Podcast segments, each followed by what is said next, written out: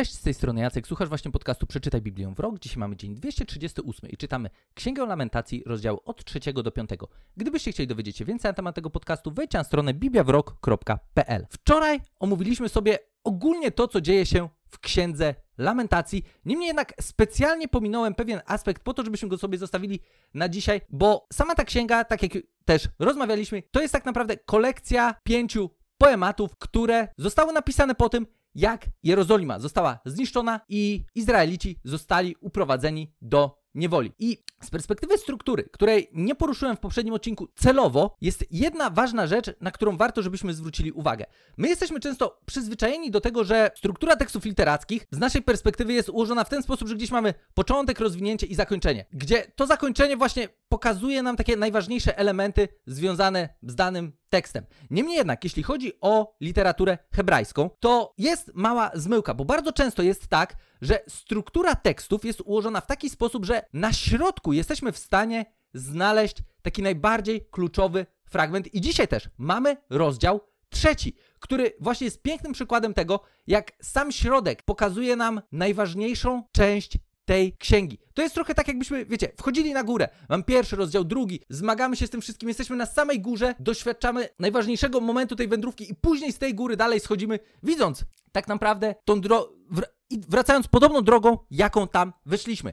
I teraz rozdział trzeci ma w sobie fragmenty, które są najbardziej znanymi w zasadzie fragmentami z Księgi Lamentacji. Bo tak, ogólnie wiemy, że ta księga jest depresyjna, mroczna, jest przerażająca, kiedy widzimy ogrom tragedii, z jakim przyszło ludziom się mierzyć. To, jak oni nie radzili sobie za bardzo z tym wszystkim. I te emocje są naprawdę, są chaotyczne, są tu emocjonalnym, kompletnym rollercoasterem. Jednak widzimy też to, o czym rozmawialiśmy wczoraj, że struktura tej księgi nadaje temu pewien porządek. I w ramach tego porządku mamy dzisiaj rozdział trzeci, który wciąż jest rozdziałem związanym z bólem. Podobnie jak później mamy czwarty i piąty. Niemniej jednak w trzecim rozdziale mamy w okolicach środka najważniejsze przesłanie tej księgi. I brzmi ono następująco, czytając od wersetu 22. Nie wyczerpała się litość Pana, miłość nie zgasła, odnawia się ona co rano, ogromna Twa wierność. Działem mym Pan, mówi moja dusza, dlatego czekam na Niego. Dobry jest Pan dla ufnych, dla duszy, która Go szuka. Dobrze jest czekać w milczeniu ratunku od Pana. Dobrze dla męża, gdy dźwiga jarzmo w swej młodości. Niech siedzi samotny w milczeniu, gdy On na niego je włożył. Niech usta pogrąży w prochu, a może jest jeszcze nadzieja. Bijącemu niech nadstawi policzyk, niechaj nasyci się hańbą, bo nie jest zamiarem Pana odtrącić na wieki, gdyż jeśli uniży, ma litość w dobroci swej niezmiernej, niechętnie przecież poniża i uciska synów ludzkich. Jest to fragment, który wrzuca nam największą nadzieję w całej tej księdze i pokazuje też to, że w obliczu największego cierpienia w obliczu największych tragedii, z którymi czasami przychodzi nam się zmagać, jest zawsze nadzieja. I ważne też jest to, żebyśmy zwrócili uwagę na to, że ten fragment nie odnosi się w żaden sposób do tego, że okoliczności jakoś się zmieniły. Okoliczności są tak samo beznadziejne, jak były. Niemniej jednak, nie z perspektywy zmieniających się okoliczności, czy poprawiających się okoliczności, te słowa są wypowiadane, ale z perspektywy tego, jaki jest Bóg, z perspektywy poznania samego Boga. Dlatego też, jak w sumie dosyć niedawno w księdze Kocheleta, w ostatnim rozdziale pojawił się fragment, w którym była zachęta do tego, żeby pamiętać o swoim Stwórcy w dniach młodości. Zanim będzie ciężko, zanim przyjdą sytuacje, których nie zrozumiemy, to tutaj mamy właśnie pokazane to, że kiedy zadbamy o tą prawdę w naszym życiu, żeby pamiętać o Bogu, kiedy jest dobrze, bo ja wiem, że łatwo jest pamiętać o Bogu, kiedy jest ciężko, ale wtedy może być trochę za późno. Możemy już nawet nie wiedzieć za bardzo, jak mamy się do Niego zwrócić. Możemy już być tak zagubieni w naszej sytuacji, że możemy mieć zwyczajnie poczucie, że nie mogę za bardzo nawet zwrócić się do Boga. Dlatego ważne jest to, żeby w czasie, kiedy jest dobrze, kiedy wcale niekoniecznie naturalnie zwracamy się do Boga. Bo no jak jest dobrze, to myślimy, no dobra, jest spoko, jest okej, okay. nie muszę się tak przejmować Bogiem, bo okoliczności mojego życia pokazują na to, że widocznie Bóg mnie lubi, jest okej, okay, tak? I to nie jest to, że Bóg nas bardziej czy mniej lubi, kocha w czasach trudnych czy ciężkich, On zawsze darzy nas dokładnie tą samą miłością, zawsze chce nas wspierać w ten sam sposób i dlatego ważne jest to, żeby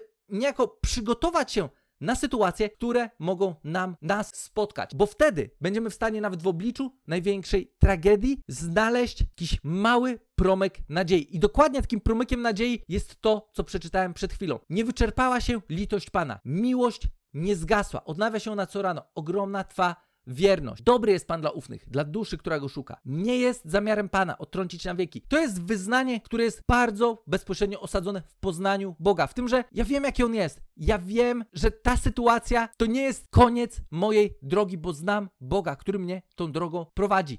I wiem, że w tym wszystkim, nawet kiedy go nie widzę, nawet kiedy jest ciemno, nawet kiedy jest cholernie ciężko, to jestem w stanie trzymać się tego, że wiem, jaki jest Bóg. I bardzo często jednak jest tak, że w obliczu takich tragedii, jak ta, która tutaj jest opisana, możemy spotkać ludzi, którzy powiedzą, a, dostajesz za swoje. Widzisz, Bóg cię zostawił. Nie, Bóg nie zostawił Izraela. Pomimo tego, że Izrael w tym momencie w żaden sposób nie widzi tego, jak ta sytuacja może się rozwiązać. Do czego zresztą jeszcze niedługo dojdziemy przy kolejnych księgach. I sam koniec też Księgi Lamentacji, czytając od wersetu 19, brzmi następująco. Lecz ty, o Panie, ty trwasz na wieki, twój tron przez pokolenia. Czemu chcesz o nas zapomnieć na zawsze? Przez wszystkie dni nas opuścić. Nawróć nas, Panie, do Ciebie wrócimy. Dni nasze zamień na dawne.